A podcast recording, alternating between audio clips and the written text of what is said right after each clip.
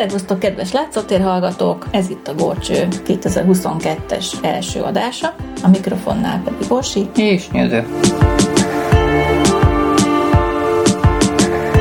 No hát, mi mást hoztunk volna nektek itt az új évben, hanem egy újabb filmet. Mégpedig ugye, hol hagytuk abba, a német expressionizmus volt terítéken, és azon belül is Robert Wiene rendező filmjei, de mielőtt úgymond nagyon belemélyednénk ezekbe az expressionistákba, azért csak megköszönjük már a sok zenebonát, meg mindenfélét, amit küldtetek nekünk. Bizony, nagyon jól esett nekünk, hogy ennyien gondoltatok ránk, és ennyien értékelitek, hogy dolgozunk itt hétről hétre, és újabb és újabb filmeket, filmismertetőket hozunk nektek. Igazából azt terveztük, hogy egy darab filmről fogunk beszélni, mert ez ennek a irodalma, amit fölleltem az interneten, az így szerintem órákig tudnék akkor beszélni róla róla, hogyha ezt most mind megpróbálnak elemezni, de azért kísérletet teszünk rá, hogy begyömöszöljük ebbe az 55-56 percbe nektek.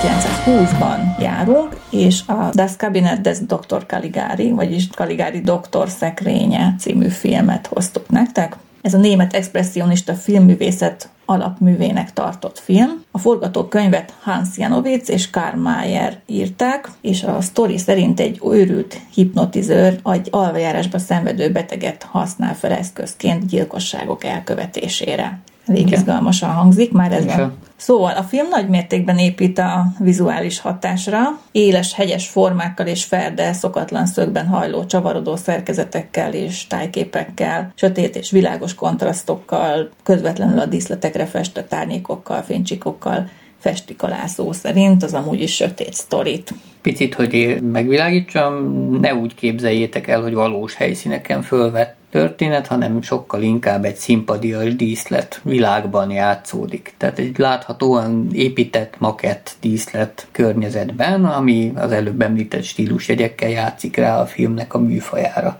Igen, tehát az expressionizmus ez inkább a díszletre értendő, és a fényekre, mint magára a sztorira. Hát a sztori az önmagában nem lenne expresszív, illetve erről vitatkoznak most is a filmtörténészek hát műfajilag egy olyan horror jellegű Igen. történetben ről beszélünk. Egy ugyanis. horror mese vegyük úgy. Mindkét író az első világháborúban szerzett tapasztalataiból merített ihletet a forgatókönyvhöz, történetkeretes szerkezetű lett, prológussal és epilógussal és egy csavaros befejezéssel. A díszleteket, amit az előbb említettünk, Hermann Warm, Walter Reimann és Walter Röhrig készítették. A film a brutális és irracionális tekintélyről szól, egyes filmtörténészek szerint. Írók és tudósok sora érvelt amellett, hogy a film a német társadalom tudat alatt létrejövő igényét tükrözi egy zsarnok vezető iránt, és azt mutatja be, hogy a németek a végletekig képesek engedelmeskedni a tekintélynek, és nem hajlandóak fellázadni ellene. Ugye ez 20-ban készült ez a film, és... Hát később meg is kapták akkor ezt a nem sokkal később. Igen. Tehát ugye ez egy kicsit ilyen profétikus filmnek is tekinthető, és talán ezért is lett akkor a kultusza később. Nem, nem a maga idejében, hanem pár évtizeddel később. Egyes kritikusok szerint Kaligári doktor a német háborús kormány szimbolizálja, Cezare, ugye a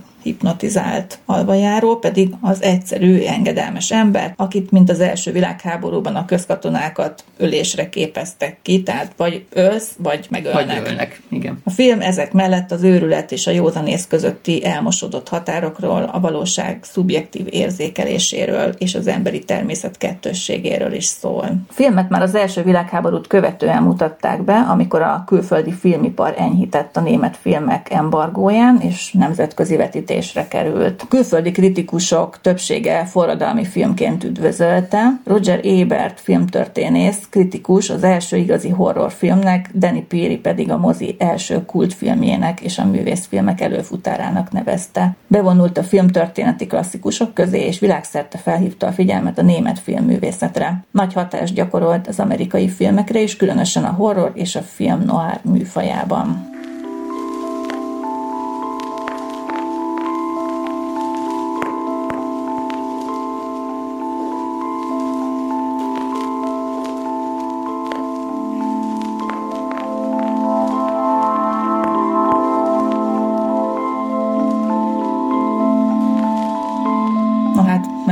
Történetet is röviden, de hát ez nem lesz túl rövid, ahogy nézem. Uh-huh. Tehát hat jelenetből áll a film, a felosztást feliratokkal is jelzik, kiírják, hogy első szín, vagy első jelenet. Egy ilyen színházi előadásszerű felosztása van. Az első jelenetben Francis, ugye az ő, ő a, az egyik főszereplő, dr. Caligari mellett, egy padon beszélget egy idősebb férfival, aki elmeséli neki, hogy hát ezek a szellemek állandóan zaklatják őt, és nem hagyják békén, és utána megjelenik egy fehér ruhás nő alak, és elsétál előttük, ott Francis kijelenti, hogy ő Jane, és ő a menyasszonya. És utána ebből kezdi szülni a történetét, hogy miken ment keresztül ő és Jane. Hát ez a prológus. Itt kezdődik ugye Francis története, hogy barátjával ellennel azt tervezik, hogy ellátogatnak szülővárosuk Holstenval éves búcsújára vásárába, mert hogy ott egy különleges mutatványt hirdetnek. Eközben látjuk, hogy dr. Caligari megjelenik a színen, ő egy ilyen tudós kinézetű idős férfi szemüvegbe, kalapba, ilyen kicsit ilyen madárijesztő jellegű, és engedélyt kér a Városházán a hivataltól, hogy bemutathassa a mutatványát. Ez is érdekes, hogy egy ilyen abszolút lényegtelennek tűnő közjátékot beiktattak ebbe a filmbe, mert ugye a történet szempontjából akár kihagyható is lehetett volna, de valószínűleg Aha.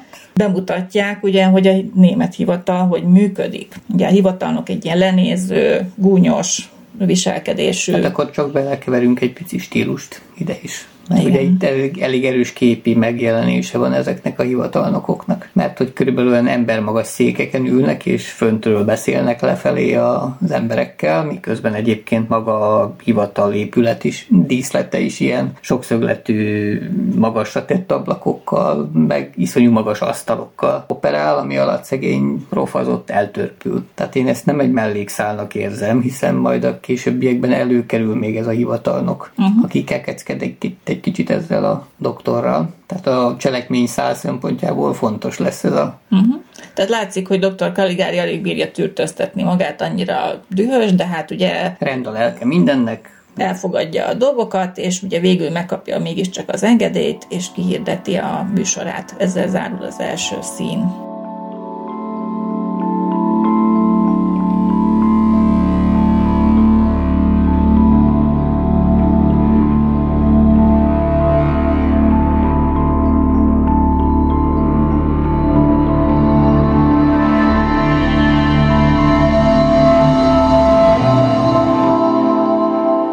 Második jelenetben már éjjel van, és ezt a városi jegyzőt, aki az előbb ugye az engedélyt elég nehezen adta ki, ezt holtan találják az ágyában, és ugye megírják az újságokban, hogy meggyilkolták, méghozzá halálra szúrták valami késsel. Másnap pedig Francis és Ellen ellátogatnak a vásárba, ahol Caligari ugye bemutatja Cezárét, az alvajárót, aki el is mondják, hogy 23 éves, és születése óta folyamatosan alszik, de most első alkalommal a nézők szeme látára fogják felébreszteni a transz állapotából. Ugye a nézők hát sorban vonulnak be a cirkuszi sátorba, és dr. Caligari ott nagy hókusz-pókusz keretében kinyitja azt a fölállított szekrényt, amiből kilép Cezare, és ott ráközelítenek az arcára, hogy fényjel meg van világítva, az egész arc betölti ugye a filmvásznat. Ráadásul akkoriban még ugye divatos volt kifesteni az arcukat a színészeknek, tehát ez a hófehérre mázolt arc, az amúgy is egy ilyen... Igen, és ilyen sötét kerete van a szemülének, tehát mint hogy ilyen hatalmas karikák tehát lennének elég a szeme alatt. úgy önmagában az ipse. Igen. Először csak az arcizmai kezdenek rángatozni, és végül kinyitja a szemét, akkor egy tök rémülten körbenéz, és mint hogyha egy koporsóból lépnek ilyen teljes kábulatba, ilyen meg szállott arccal zombi. zombiként ilyen kilép. Ugye mindenki ott rémüldözik, és akkor Kaligári fölteszi a kérdést a nézőknek, hogy na ki akarja megtudni a jövőjét, mert hogy a Cezare arra is képes, hogy ő már a jövő meg a múlt titkait is tudja. Bár aludt 25 évig, de hát mégis mindent tud és hogy bármire fog válaszolni, amilyen kérdést csak föl szeretne tenni neki a nagy érdemű. Erre Ellen, ugye Francis barátja, minden áron meg akarja kérdezni tőle, hogy meddig fog élni. Hát vesztére kérdez ilyeneket, ugye, mert azt válaszolja neki Cezare, hogy ma hajnalban meghalsz. Hát elég sommás. Megrémül először Ellen, de aztán így valahogy ilyen furán elkezd vigyorogni, mert nagyon romantikus alkat, ilyen szentimentális és kicsit végletekbe gondolkodó emberi reménytelenül szerelmes a, ugyanabba a lányba egyébként, akibe Francis is, és akkor ugye kimennek a sátorból, és próbálják elfelejteni ezt az egész sztorit szerintem. Hát igen, megint az emberben ott bujkál a kis ördög, hogy ó, persze, hát ez biztos csak egy show műsor, és ez, de hát, hogy mégis van benne valami, és akkor úgy... Hát de elég, elég félelmetes az egész, mm-hmm. mikor megmondják neked, hogy Hát ennyi volt. Hogy hajnalban már nem fogsz élni. Tartós tejet már ne vegyél. Ne vegyél, igen. És hát aznap éjjel betör egy alak Ellen szobájába, és az ágyában leszúrja őt. Na itt láthatjuk ezt az árnyékos jelenetet. Ez nem az előzőnél. Igen, ott, ott csak az újsághíreket olvashattuk el, igen, amiket igen. elénk tárnak, és itt volt ez az árnyék látszik, ahol a hosszú törrel leszúrja szegény Ellent, és hiába próbál védekezni.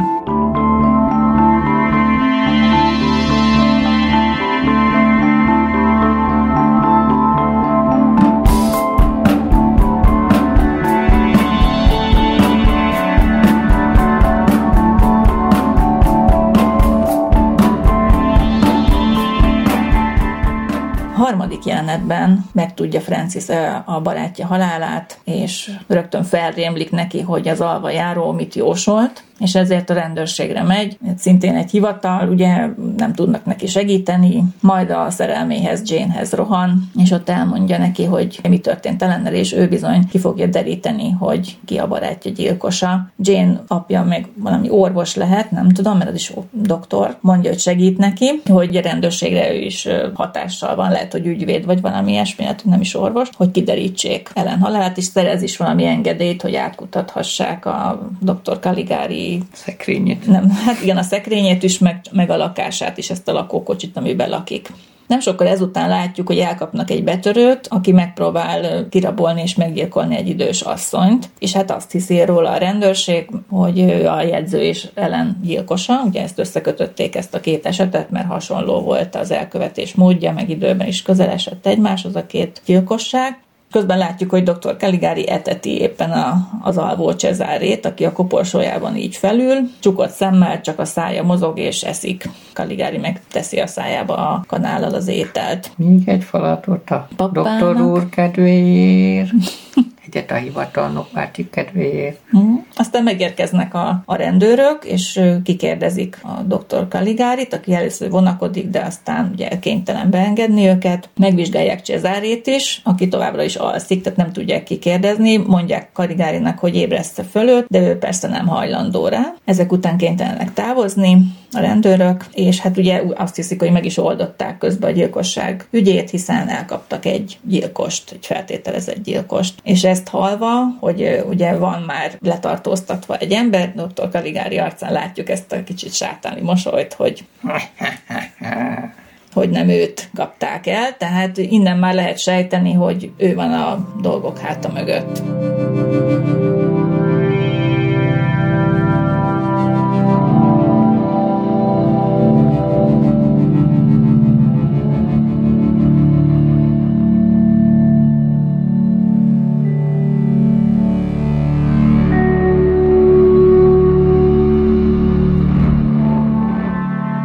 Negyedik jelenetben Francis és Jane apja a betörő kihallgatásán részt vesz, aki beismeri az idős asszonynak, a, hogy meg akarta gyilkolni, tehát ezt a gyilkossági kísérletet, de a másik két gyilkosságot nem ismeri be, és azt mondja, hogy csak kihasználta a lehetőséget, hogy, egy, hogy az ismeretlen gyilkos feltűnt, és hogy annak a rovására akarta ezt is rá, vagy arra akarta rákenni ezt a betörést és gyilkosságot is, ami nem sikerült neki sőt ő lett igazából a gyanúsított.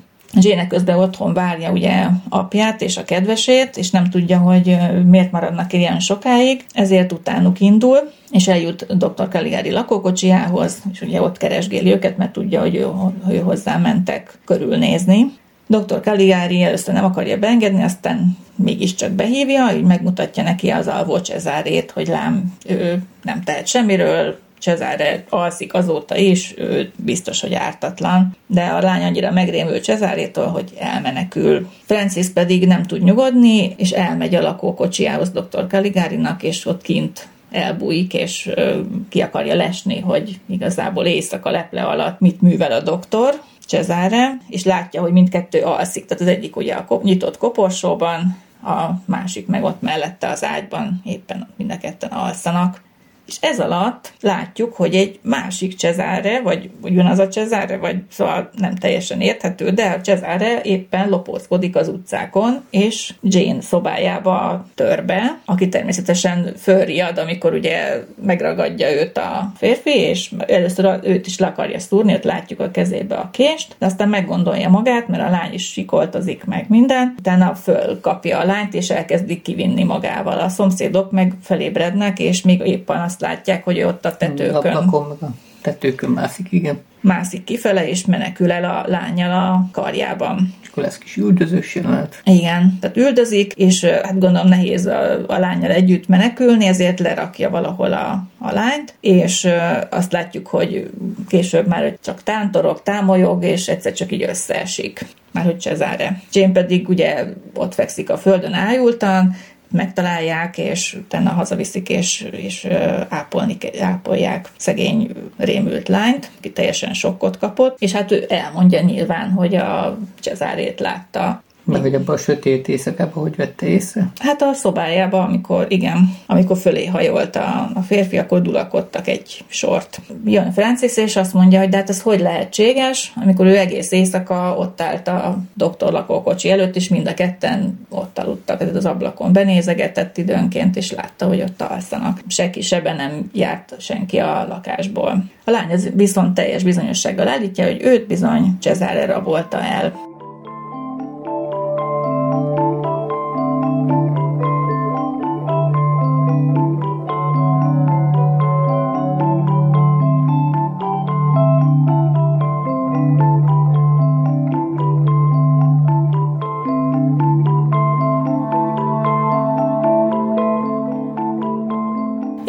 Az ötödik jelenet, hogy Francis bejelenti ezt az esetet a rendőrségem, és arról is meggyőződik, hogy a gyilkosságok gyanúsítottja ugye ott ül a börtönben, tehát ő nem szökött meg, tehát ő nem követhette el uh-huh. Jane elrablását, erre újra átvizsgálják dr. Caligari lakókocsiját, kinyitják a koporsót, és erre felfedezik, hogy egy Cézáréhoz hasonló bábú van csak a koporsóban, és nem maga Cézáre. Hát ekkor dr. Garigári a felfordulásban elmenekül, mert látja, hogy már forró a talaj a lába alatt, és az egy elmegy gyógyintézetnek a kapuján fut be, addig tudják őt követni, és Francis az, aki utoléri az elmegyógyintézetben, és becsönget, kérdezősködik, hogy, hogy nincs olyan ápoltjuk, hogy dr. Kaligári, vagy ilyen álnéven ö, szereplő valaki, és hát természetesen nincs, akkor ugye hívják az igazgatót, és akkor derül ki, hogy maga az igazgató dr. Kaligári, tehát ugyanúgy néz ki, akkor Francis közli a gyanúját a személyzettel, hogy dr. Caligari-nek esetleg kettős élete van, és a személyzet segít neki, hogy fényterítsenek az igazgató valódi ényére, és amíg az igazgató alszik, éjszaka leple alatt átnézik az orvosi naplóját, feljegyzéseit, és abból kiderül, hogy a doktornak már a rögeszméjévé vált egy bizonyos dr. Caligari, aki a 18. században egy Cesare nevű alvajáróval gyilkosságokat követtetett el Észak-Itáliában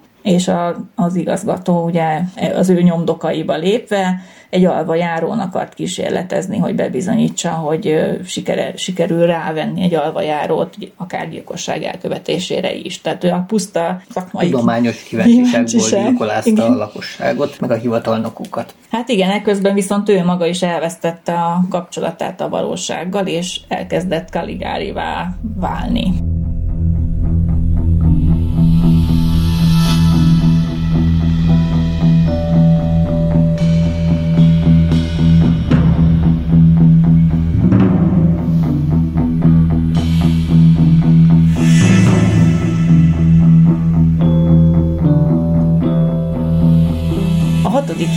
Jelenetben, ez az utolsó, megtalálják a szerencsétlen alvajárónak, a Cezarének a holtestét, és elviszik a, a doktorhoz, vagyis az elmegyógyintézet igazgatójához, akiről most már ugye bebizonyosodott, hogy ő dr. Kaligári, tehát ő egyben az őrült orvos és a szélhámos mutatványos is. Szembesítik a tettével, amit a betegével művelt, és ekkor a doktor kétségbeesésében nekiugrik az orvostársainak, akik a személyzet segítségével kényszerzubbonyt adnak rá, és bezárják az egyik szobába. Ezután jön az epilógus jelenet, tehát visszatérünk a jelenbe, ahonnan elkezdődött az egész film, ahol ugye Francis és egy idősebb férfi beszélgetett a padon, ott befejezi Francis a történet mesélését, hogy az igazgatót ezek után sosem engedték ki többé a cellájából, így fejeződik be az ő története. Felállnak és elsétálnak, és elvegyülnek az elmegyógyintézet többi betegek között. Tehát láthatóan ott egy csomó ápolt van, és mire jön az igazgató is, aki dr. Caligari kinézetű, és ott kedélyesen elbeszélget a, az ápoltakkal. Jane-ről kiderül, hogy ő királynőnek képzeli magát. Ott láthatjuk Cezárét is, aki egy viszonylag apatikusan ott valami, valamivel molyol, Francis viszont a, ugye a kérdésre, kérdés helyett ő rát, vagy a válasz helyett ő rátámad az igazgatóra, és őt nevezi őrültnek, és hogy nem ő az őrült, hanem az igazgató, és őrjöngve ott ráveti magát dr. Caligárira, vagy akit ő annak hisz, és a dühöngő Francis-t elfogják, kényszerzubony, és ugyanabban a szobába zárják be, ahol vá az ő történetében az igazgatót zárták be és innentől már elvesztettük a fonalat, hogy akkor most melyik... Ki kicsoda és kint zártak be hova. Igen, Francis végül sikerül lenyugtatni, az igazgató pedig kijelenti, hogy most már meg fogja tudni gyógyítani őt, mivel tudja, hogy mi a rögeszméje. És ezzel záródik a film.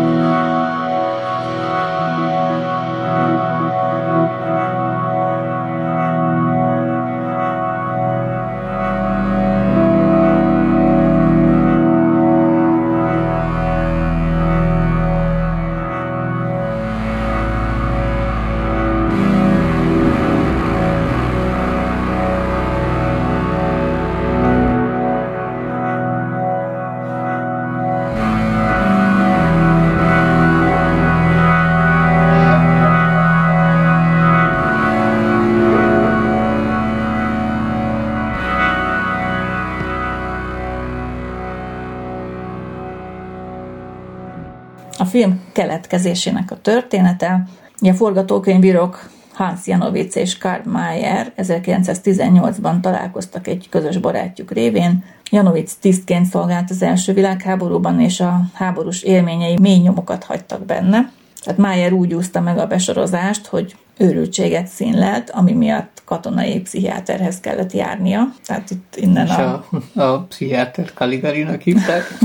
és ez a pszichiátrián töltött idő, meg maga a pszichiáter személye szolgált mintául dr. Kaligári karakterének a megformálásához. Tehát ő tényleg saját élményeit belső adatgyűjtést fordította át. Igen. Gilda Langer, egy színésznő, akiben Mayer szerelmes volt, ő biztatta mindkét forgatókönyvírót, hogy írjanak közösen forgatókönyvet. Ugye a filmben ő lett Jane karaktere, tehát őről a mintázták, és ő is játszotta volna, ő neki ajánlották fel a szerepet később. Janovicot pedig arra bátorította, hogy látogasson el egy jósnőhöz, aki azt jósolta neki, hogy túléli a háborút, Gildának viszont azt jósolta, hogy fiatalon meg fog halni. És ez így hátborzongató, mert ez a jóslat be is igazolódott, amikor 1920-ban Gilda 23 évesen meghalt. Tehát nem hm. sokkal a jóslatot követően. Ez lette azt a jelenetet, amelyben Cesare ellenhalálát jósolja meg a vásárban forgatókönyv írásakor Paul Wegener, az expressionista filmrendező filmjei is hatással voltak rájuk. Ezen kívül a történet mutatványos jeleneteihez a Berlinben látott Ember vagy Gép című cirkuszi előadás szolgáltatott alapot, amelyben egy férfi ereje megnőtt a hipnotizálás ideje alatt. Tehát akkoriban voltak ténylegesen ilyen mutatványok, amiben hipnotizált. Igen, bár ugye hipnotizált, meg az alvajáró nem ugyanaz. Igen. És azt utólag bizonyította a tudomány, hogy hipnotizált ember csak a saját erkölcsi normájáig hipnotizálható és vehető rá bármiféle cselekedetre, olyanra, amivel nem ért egyet, olyanra nem tudod rávenni. De Viszont az, hogy egyébként erőt növel, tehát hogy az elszántságot meg a idét, az viszont meg szintén tény. Uh-huh.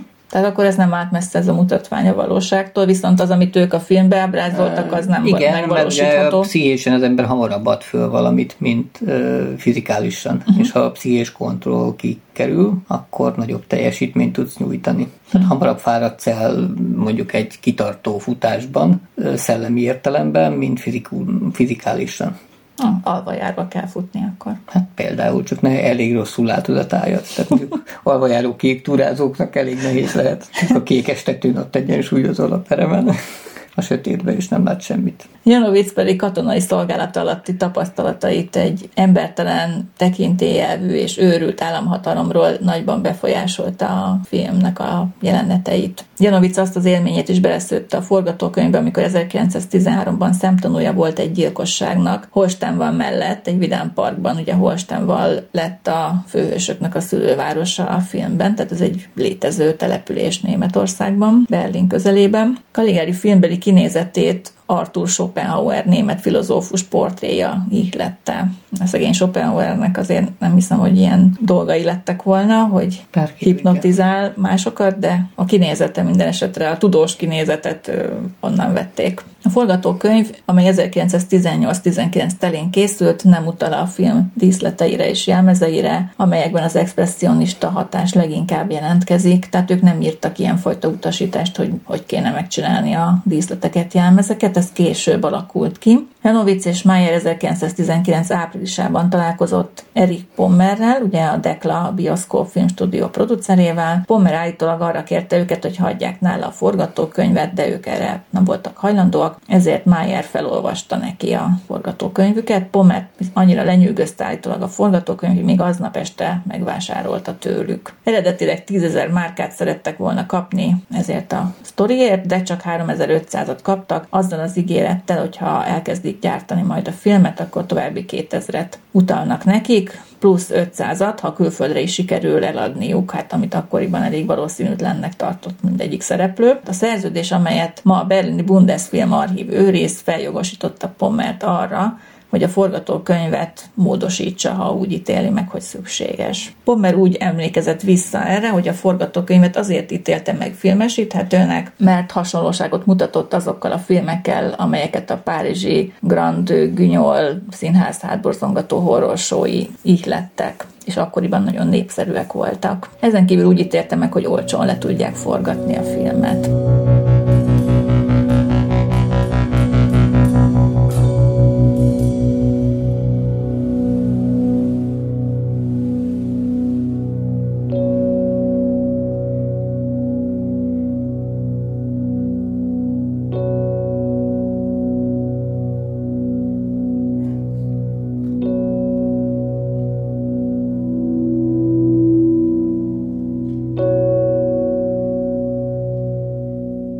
Ugye a film keretes szerkezetű, a kerettörténet, a prológus és epilógus a film fő történetét egy téveszmés visszaemlékezéseként mutatja be. Pommer eredetileg Fritz Lang rendezőt kérte fel a film leforgatására, Lang pedig úgy emlékezett, hogy nem ő javasolta a filmhez ezt a kerettörténetet, így nem világos, hogy miatta kerülte bele a filmbe, vagy csak javaslatot tett egyfajta kerettörténetre, amely bevezetés lezárja a fősztorit, hiszen önmagában lehet, hogy ő ezt így eléggé levegőben logónak ítélte meg, bár szerintem a prológus epilógus nélkül is egy kerettörténet amúgy, és így fura is, hogy egy kicsit kilóg ez a keret sztori. Hát igen, belőle. de a régi módi történetmesélés az ugye így volt, hogy mindig keretbe uh-huh. foglalva lett előadva. Leültek a tűzhez és elkezdtek mesélni. Hát gondolom ezt a fajta mese vonalat akarta rávinni ezzel a kerettel. Uh-huh. Mindenesetre, amikor Robert Winéhez került a film megrendezésre, akkor ő támogatta ezt a változtatást a forgatókönyvhöz képest. Janovic azt állította később, hogy ő és Mayer nem vettek részt a változtatásokkal kapcsolatos megbeszéléseken, de határozottan ellenezték a keret történettel való kibővítését a filmnek, mert úgy gondolták, hogy ezzel a filmet megfosztják a politikai és társadalmi kritikai jellegétől, megerőszakolják és klisésé formálják. Hát egyértelműsítik a meseségét. Igen. És akkor onnantól kezdve nyilván a hivatalnok paródia se éles, hanem mesének tűnik. Igen. És elveszti ezt a szimbolikát, amit Hát meg azt a fajta vinni. erőszakos tényközlést, azt ilyen mese közlésé változtatja egy picit. Ebben lehet igazság. De mivel, hogy eladták a forgatókönyv változtatásának a jogait is, ezért igazából igen. nem tudtak jogi lépéseket tenni, hogy ezt megakadályozzák, hogy kibővítsék a filmüket, és azt is nehezményezték, hogy csak akkor látták ezt a kibővített változatot, amikor már ugye a filmelőzetesnek a bemutatása folyt, arra hívták csak őket meg. És akkor pedig már nem akartak tiltakozni, mert akkor már... Hát, ö, de ez megint a rossz szerződés kötés valószínűleg. Tehát ha nem volt véleményezési joguk, akkor minek mutassák be őket, az már inkább ilyen, hogy mondjam, etikai dolog, hogy most akkor igen, hát azért nézd meg te is előtte, uh-huh. mint szerző, de egyébként ha úgyse szólhat bele, akkor igazából az is csak egy ilyen formalitás. És nagyon sokáig ez nem is derült ki igazából, mert a, ez a forgatókönyv nem látott így nyomtatásban napvilágot. 47-ben derült csak ki, hogy, volt, hogy a kerettörténet utólag került bele a sztoriba, amikor Siegfried Kratauer megírta a film keletkezését a Caligari-tól Hitlerig című könyvében. Hát ennek már címe is érdekesen hangzik. És ebben a könyvben a Janovicnak a Caligari egy híres történet története című kiadatlan ö, gépelt kéziratára hivatkozik, amit könyvben próbált kiadni Janovic, és ebben írja le igazából, hogy nem szerepelt a kerettörténet az eredeti forgatókönyvben. A forgatókönyv egyetlen fennmaradt hiteles másolata sem létezett az 1950-es évek elejéig, amikor Werner Krauss, a Kaligárit játszó színész felfedte, hogy nála még megvan a saját példánya, ugye, amiből tanulta a szerepét, uh-huh. de nem volt hajlandó megválni tőle egészen a haláláig, és halála után csak két évtizeddel 1978-ban vásárolta meg a német filmarchívum a Deutsche Kinematek. A közönség számára 1995-ben vált csak elérhetővé a forgatókönyv teljes átirata, ekkor került kiadásra. Ebből pedig az terült ki, hogy volt az eredeti forgatókönyvben is egy kerettörténet, de teljesen más elképzelésű. Ez szerint a film első jelenete egy elegáns villa teraszán játszódott volna, ahol Francis és Jane partit adnak, és a vendégek megkérik Francis-t, hogy meséljen el nekik egy történetet, ami vele és Jane-nel esett meg 20 évvel azelőtt, és a történet szála erre a helyszínre és idősíkra érkezik vissza a film végén. Tehát egy sokkal békésebb. Hát igen, innentől kezdve viszont nincs benne az a misztikum, ami mesévé tudja tenni a benne foglaltat. Igen. Hanem akkor az továbbra is úgymond a kőkemény valóság talaján marad. Tehát nem, nem tolja a mesevilágba. Igen. Tehát egy visszaemlékezéses sztori lett volna az ő elképzelésük szerint. A film pedig úgy került Robert Winéhez, hogy az eredetileg felkért rendező, ugye Fritz Lang visszamondta a munkát, mivel épp a Pókok című filmjének forgatása kötötte őt le. Hát a pókok azok ilyenek, hogy lekötik az embert. Aztán jó kiszipolyozzák. A díszleteket Herman Warm tervezte, aki úgy vélte, hogy a naturalisztikus díszlet nem megfelelő a film témájához. Ez a filmhez életre keltett rajzok illenének, az ő szavai szerint, és egy fantasztikus grafikus stílust javasolt díszletként, amelyben a jelenetek látomásszerűek, lidércnyomásosak és szokatlanok lennének. Warm két barátját, ugye Walter Raimant és Walter Röhriget kérte fel, festők és színházi díszlettervezőket, hogy közreműködjenek ebben a díszlet díszletezés kivitelezésben. Mindkét művész kapcsolatban állt a Der Sturm című berlini művészet és irodalmi magazin szerkesztőségével, amely a modern művészi irányzatok bemutatását tűzte zászlajára. Eszembe jutott, hogy itt a díszleteken kívül még ugye volt egy másik. Ugye néma film lévén itt vannak ilyen szöveges betétek. Uh-huh. És hát ez se egy ilyen hagyományos, mondjuk ilyen mai szóval font készlettel, meg egyébbel került megvalósításra, hanem szintén egy ilyen ide tervezett design fonttal, mondjuk így, ami ilyen nagyon hegyes, nagyon sarkos, nagyon agresszív, tehát tökéletes példája betűbb típusban a, a díszlet sarkosságával, hegyességével, tehát nagyon jól összhangban van minden eleme és mindegyik a misztérium meg a rémisztés felé tolja az egészet. Igen, tehát látszik, hogy nagyon ki van találva ez a része a filmnek. Tehát a díszlet látvány világ az hát ez egy mű, ezért van. lehet művészfilmnek tartani. Uh-huh. Mert ezt egyébként úgy forgatják le, hogy a teraszon beszélgetnek, majd egy valós környezetben lejátszódik ez az egész, akkor ez valószínűleg nem egy művészfilm lett volna. Tehát itt szerintem a díszlet meg a, a körítés az jelentősen rápakolt. Igen. Tehát ha csak úgy elmesélik valós környezetben ezt a sztorit, akkor nem, nem oda helyeződik a hangsúly. Uh-huh. Az expressionista stílust ezt viszont állítólag Ryman javasolta, aki maga is ilyen stílusban szeretett festeni. Megegyeztek abban, hogy a, formákat, a fényeket, árnyékokat közvetlenül a díszletre fogják festeni, és hogy ezzel is fokozzák majd a film sötét és valószerűtlen, valószerűtlen hangulatát. Vinét pedig nem kellett állítólag sokat győzködniük, később maga Vinne is azt állította, hogy az ő elképzelése is hasonló volt. Szerencsére a producer Rudolf Meinert is beleegyezett az ötletbe, mivel akkoriban az expressionizmus divatos művészeti irányzat volt, és bár Pommer nem adta áldását erre a vizuális stílusra, Meinert döntött úgy, hogy Vormék ötleteit meg fogják valósítani. Tehát ő volt igazából a filmnek a tényleges producere, Pommer pedig, mint igazgató, elvileg felülbírálhatta volna, de végül meggyőzték őt hát, is. Hát, a pénz beszél, kutya igen. meg ugat, ugye? Igen, mondani. igen. Hát a kis költségvetéssel győzték meg végül Pommer mert is, hogy hát sokkal olcsóbb ez a fajta díszlet, mint hogyha valós helyszíneken forgatták volna, mondjuk megépített. Nem biztos, hogy olcsóbb, de... Hát ezzel győzték meg minden esetre. Valószínű, hogy elétették a költségvetést. És hogy ja, és még az volt még, ami, ami miatt igen mondott, hogy a hollywoodi filmektől jól megkülönböztethető lesz a stílusa, mert azt, azt garantáltan sikerült ezzel elérni, hogy nem lett hollywoodi hangulat, ami akkoriban szintén fontos volt a német öntudatnak és az önkifejezésnek meg.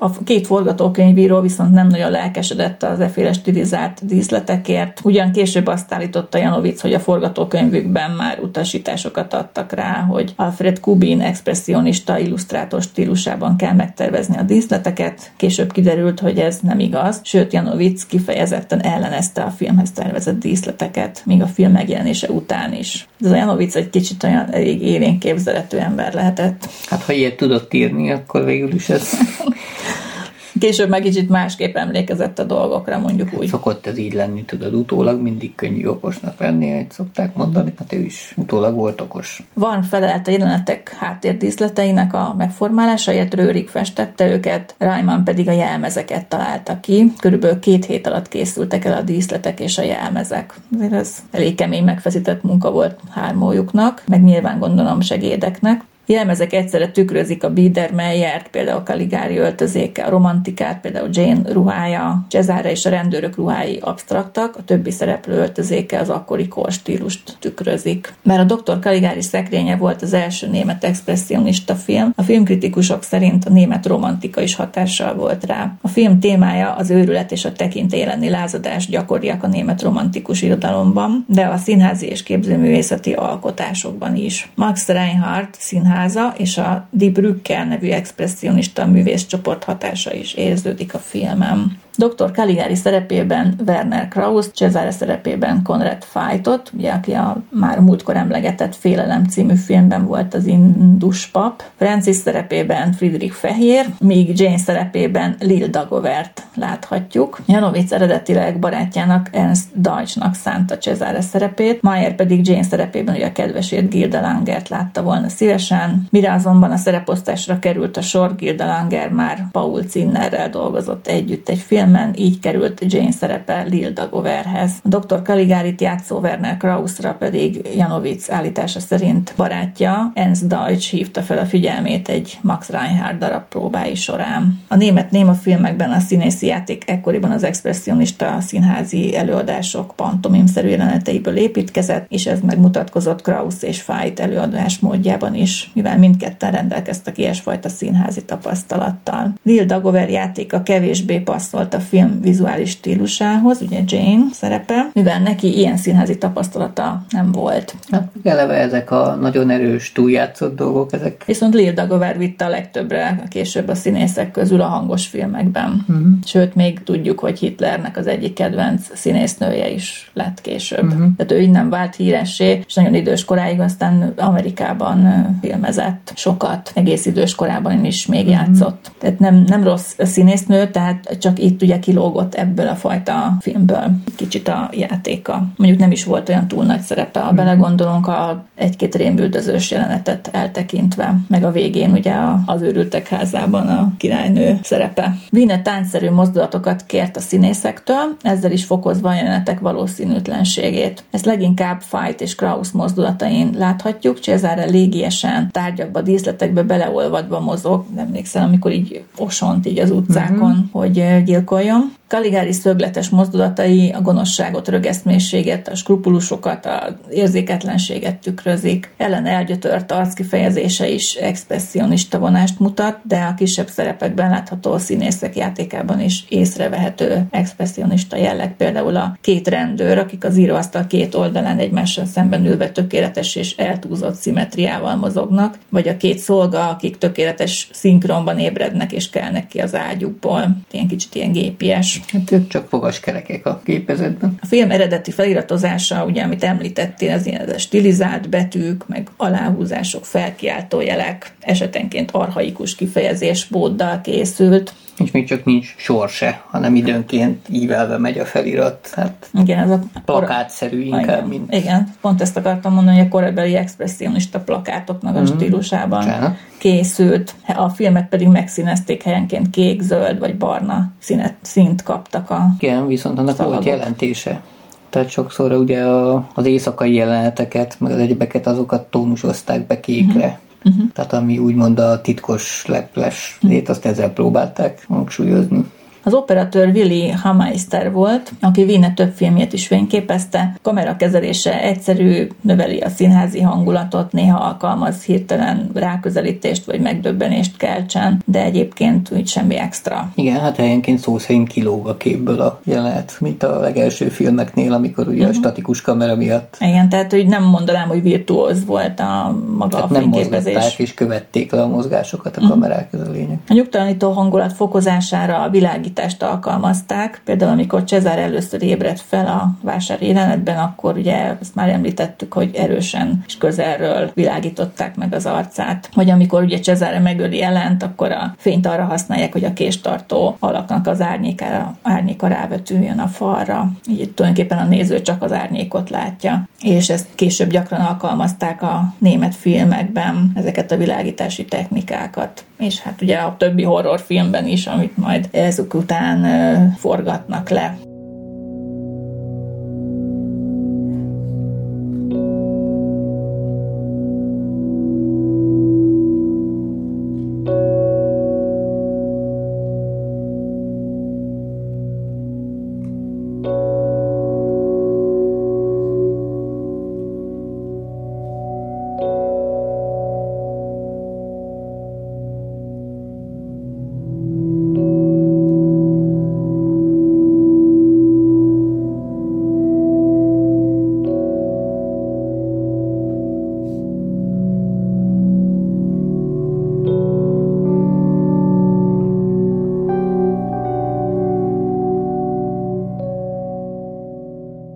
Filmet a bemutatón sikerrel vetítették, a közönségben a nők állítólag sikoltozni kezdtek, amikor Cesare kinyitotta a szemét a koporsóban, és volt, aki elájult, amikor Cesare rátámad Jane-re a hálószobában, mert az, az talán az egy legdirektebb jelenet, amikor tényleg ott birkóznak, és a, szóval az, az egy mostani filmben is megállna a helyét szerintem, mint horror jelenet, bár ugye vér szerencsére nem folyt.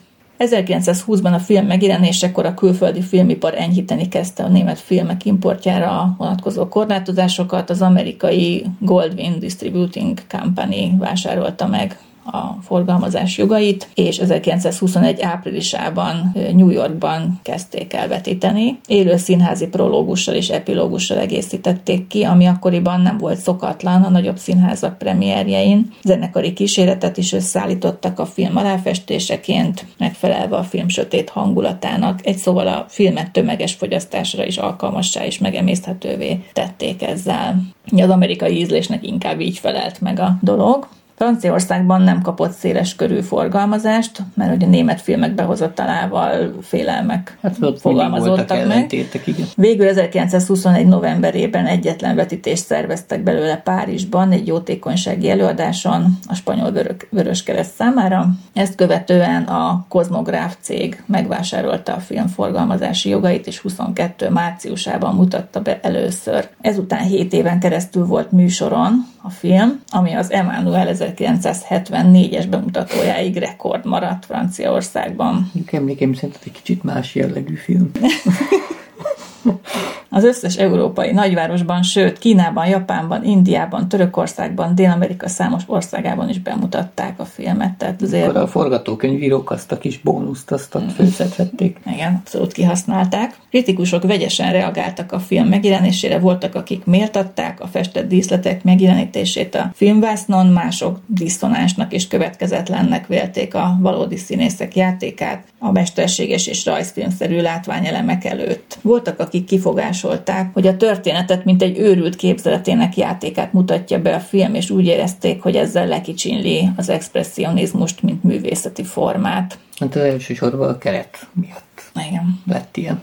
Amerikában jobban megértették a kritikusok, Edgar Allan Poe történethez hasonlították a sztorit, díszletek modernista felfogását Marcel Duchamp műveivel vetették össze, sokkolónak és izgalmasnak találták. Francia filmesek véleménye is megoszlott a filmről, René Clair és Louis Deluc méltatta, Jean Cocteau a dekorációt és a kamera beállításokat kifogásolta. Sergei Eisenstein is negatív kritikát fogalmazott meg a filmmel kapcsolatban, de ez, ennek ellenére népszerű volt az európai és a tengeren túli közönség körében azért is ért meg ennyi vetítést. Uh-huh. A második világháború után kezdték el újra felfedezni és méltatni a filmtörténészek. Ezt a filmet tartják sokan az első igazi horrorfilmnek, és hát a művészfilmek el- előfutárának is nevezték. 1958-ban egy szavazáson minden idők 12. legjobb filmjeként értékelték. A szavazást a világ 117 filmkritikusának, filmtörténészének és filmes szakemberének a bevonásával tartották. Tehát ez egy ilyen uh-huh. elég rangos elismerésnek hát számított. Szakmai elismerés. Igen. 1994-ben mérföldkőnek nevezték a néma filmek történetében. Egy szóval a film jóval megelőzte a korát, és a megjelenése után 25-30 évvel kezdték csak elismerni, megérteni a mondani valóját, az újszerű és modern vizuális nyelvét, és még most száz évvel később is félelmetes tudott maradni talán pont Hitler felemelkedése és a fasizmus kellett ahhoz, hogy jobban megértsék. Hát hitelesítette egy picit a sztorit. Uh-huh. Maga korábban is elévülhetetlen érdemeket szerzett abban, hogy a német filmművészetet világszerte elismerjék. Lotte Eisner Démoni filmvászon című kötetében azt állítja, hogy a Caligari féle expressionizmusban a német megtalálta igazi, vagy a német mozi megtalálta igazi természetét. Úgy is nevezik a kaligarizmust, mint kifejezést is használják a filmkritikusok, utalva olyan filmekre, amelyeknek a témája egy, a megszállottság, vagy az őrület kifejezése bizarr vizuális torzítások használatával. Kevés más tisztán expressionista filmet készítettek ezen kívül, de Wiener további két alkotása, a Genuine és a Raskolnikov ezek közé tartozik. A Kaligári a mai napig nagy hatást gyakorol a filmrendezőkre, különösen a német filmrendezőkre, számos eleme, különösen a díszlet, a fények, az árnyékok használata vált elterjedté a német filmművészetben. Hatása kimutatható Murnau Nosferatujában és az utolsó nevetésben, Papst egy lélek titkaiban, Fritz Lang metropoliszában is. Az ezt követő években a német filmek nagy részét stúdiókban vették fel, eltávolodva a helyszíni forgatásoktól, ez pedig a díszlettervezés jelentőségét növelte meg a filmkészítés során. Számos díszlet és látványtervező ekkor szerzett hírnevet, és később külföldre, elsősorban Amerikába emigrált a náci párt hatalomra kerülése után. Tehát ez ugye az, az amerikai mozira is nagy hatással volt később, hogy ilyen díszlettervezők, innen származó díszlettervezők uh-huh. tervezhették ott a díszleteket. A hollywoodi rendezőkre is nagy hatással volt a 20-as, 30-as években. Ez olyan filmekben érhető tettem, mint a Harangok, a Nevető ember, a Gyilkosságok Molg utcában, vagy a Dracula, a Svengali és az őrült lángelme, és a 30-as években készült horrorfilmek szinte mindegyikére, de a korai avantgárd filmekben is föltűnnek ilyen elemek, mint például az Usher ház bukása, az utolsó pillanat, vagy a 9413-as élete és halála művészfilm. Narratívája, vizuális stílusa befolyásolta az amerikai film noárok készítését is a 40-es, 50-es években. Kritikusok Ingmar Bergman filmje, filmjeiben is hasonlóságot vélnek felfedezni a 20-as évek német filmművészetével, van, aki egyenesen Caligari igazi örökösének nevezi Bergmant, de ezt a véleményt maga Bergman nem osztotta. David Robinson filmtörténés szerint Vine annak ellenére, hogy a film rendezője, mégis a legkevesebb elismeréssel őt illetik, szinte ki is felejtik, amikor a filmről beszélnek. Ennek az lehet az oka állítása szerint, hogy Wien 1938-ban halt meg, korábban, mint a film többi készítője, és a többi filmje nem volt ilyen jelentős, vagyis be tudják őt egy egyfilmes rendezőnek, aki számára a Caligari csak egy szerencsés véletlen volt. Nem, ezt nem tudom se igazolni, se cáfolni. Ezt a... Gondolom csak azok, akik részt vettek a forgatáson, azok látták, hogy bizonyos döntésekben mennyire volt ő benne, és mennyire hagyta magát sodorni, úgymond a stábba.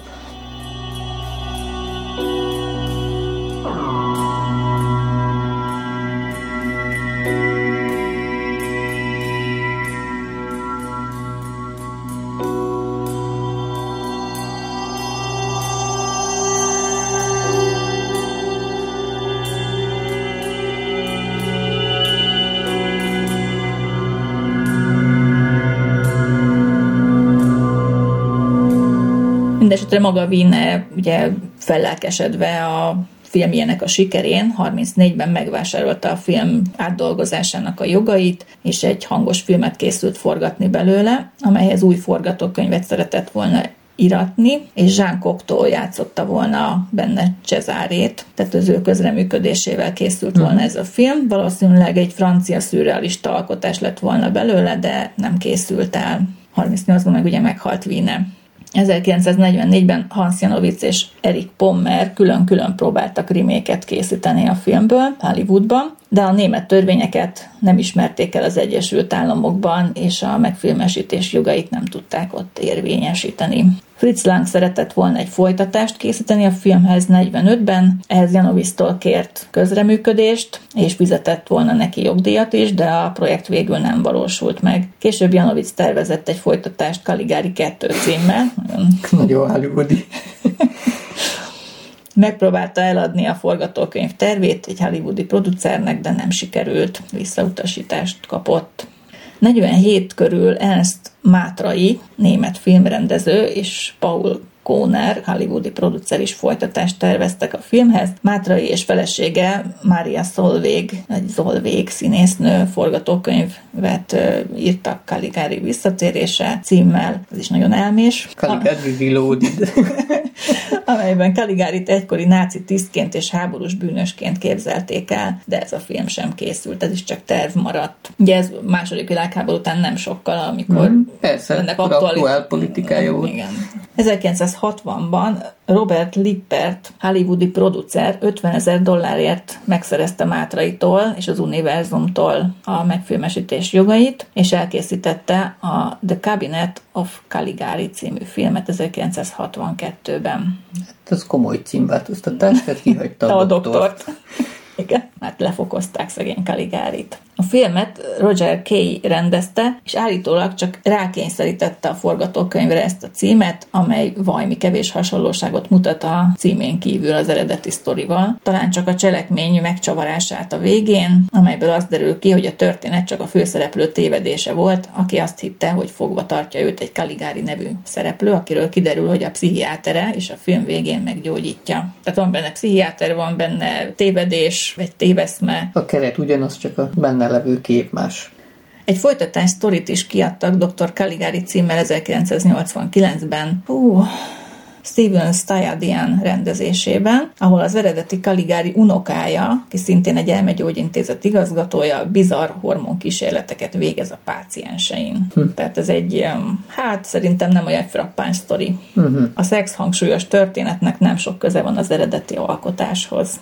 Hát magyarul ez már szexuál pszichológiai alkotássá vált, mert ugye akkoriban az volt a divatos. Igen, 80-as évek végéről beszélünk. 1992-ben Peter Sellars színházi rendező készített egy kísérleti jellegű játékfilmet, Dr. Ramirez szekrénye címmel, itt meg a nevet változtatta meg, amely a Caligari filmen alapul, de a hasonlóság itt is csekély mértékű, és nem is került végül a mozikba. Ez egy kísérleti film maradt. Tehát aki hozzányúlt, az igazából nem tudott El van átkozva biztos, tehát itt van izé. Pedig sokan próbálkoztak. Nem baj, majd be fog futni a Dr. Novotny Orsoly a Komódja című alkotás. Én már írom a forgatókönyvet. Ha valaki akarja támogatni, akkor majd a cseten küldök számot. Hú, ez micsoda ötlet. 2005-ben készült egy független filmes remake, amelyet David Lee Fisher írt és rendezett, és ebben az eredeti film háttereivel és más színészekkel forgatták újra a filmet, nyilván más színészekkel 2005-ben már. Eléggé rossz állapotban lehettek az eredetek. Hát lehet, hogy előhúzták Mondjuk a, a Cézár, Cézár még úgy hagyján, mert ez amúgy is ilyen halára vált pofa volt, de... Hát lehet, hogy közben mindet hipnotizálták és elaltatták ennyi időre. Na mindegy, szóval a háttereket próbálták utána utánozni, sőt, nem csak hogy utánozni, hanem zöld háttér előtt forgatták le a színészekkel, és az eredeti díszleteknek a felvételeit mögéjük vetítették. Uh-huh. Tehát akkor nem megépítették, meg rekonstruálták uh-huh. a díszletet, hát, hanem melós lett volna. Greenboxoltak egyet. 1981-ben Bill Nelson készített filmzenét a film színpadi adaptációjához, ezt később az 1982-es Das Cabinet című albumán rögzítették. 1983-ban pedig a német ZDF TV csatorna megbízta Péter Mihály Hamel zeneszerzőt, hogy készítsen zenét a film restaurálásához. Ezt az 1921-es nyomat alapján készült verziót 1983-ban mutatták be az EDF-en, majd több európai országban filmhez utólag komponált zenét a Clubfoot Orchestra 1987-ben egy izraeli elektronikus zenét játszó banda, a Tapet, nem tudom, hogy kell mondani, 2000-ben, egy brit zeneszerző Joe Smith 2003-ban, és a holland Monomith együttes 2016-ban. 2014-ben restaurálták a filmet, és ehhez Timothy Brockot kérték fel, hogy adaptálja 1996-os vonós zenekari művét a felújított film premierjéhez. 2012-ben a Chatterbox Audio Theater felvett beszédekkel és hangeffektusokkal, zenékkel játszotta le élőadásban a filmet gyakorlatilag. Tehát ez egy ilyen hangjáték jellegű volt. 2016-ban a felújított filmet kiadták DVD-n is. 2017-ben Thomas Leck komponált zenét a filmhez. Elég sokan földolgozták, na, még mindenféle társművészetekben is. 1997-ben John Moran zeneszerző operát is készített a történetből, de 2016-ban a Scottish Operas Connect Company is előadott operát a filmből, amelyhez Karen McIver írt zenét, és Ellen Dunn a szövegét. Csíkszerte nem dolgozza föl? Hát föl, föl Szólj az Árpinak, és akkor a Dr. Caligari szekrényét el fogjátok dalolni a kapella operában.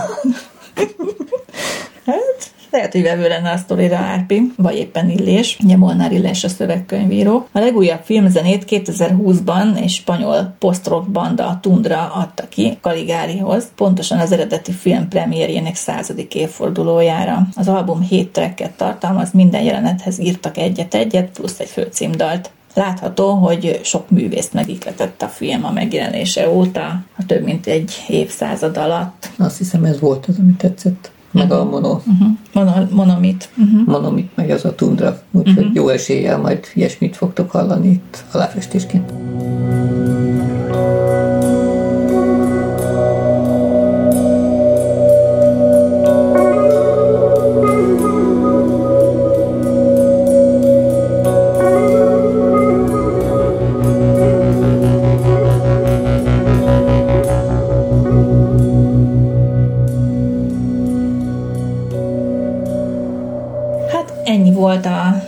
Filmtörténeti beszámolónk. Remélem, hogy jól szórakoztatok, és nézzétek meg mindenképp a filmet, több változatban is fenn van YouTube-on, meg egyéb csatornákon. Zenét is lehet hozzá szerezni. Sikerül elintézni az akapellát, akkor majd küldünk meghívót. Szóval érdemes megnézni, mert ez egy filmtörténeti remekmű, és a német expressionizmusnak az egyik legékesebb példája mind a mai napig, úgyhogy ha erre is kíváncsiak vagytok, akkor ne hagyjátok ki és a következő adásunkat se. Most Ami majd két hét múlva lesz. Most pedig búcsúzunk, úgyhogy sziasztok! Sziasztok!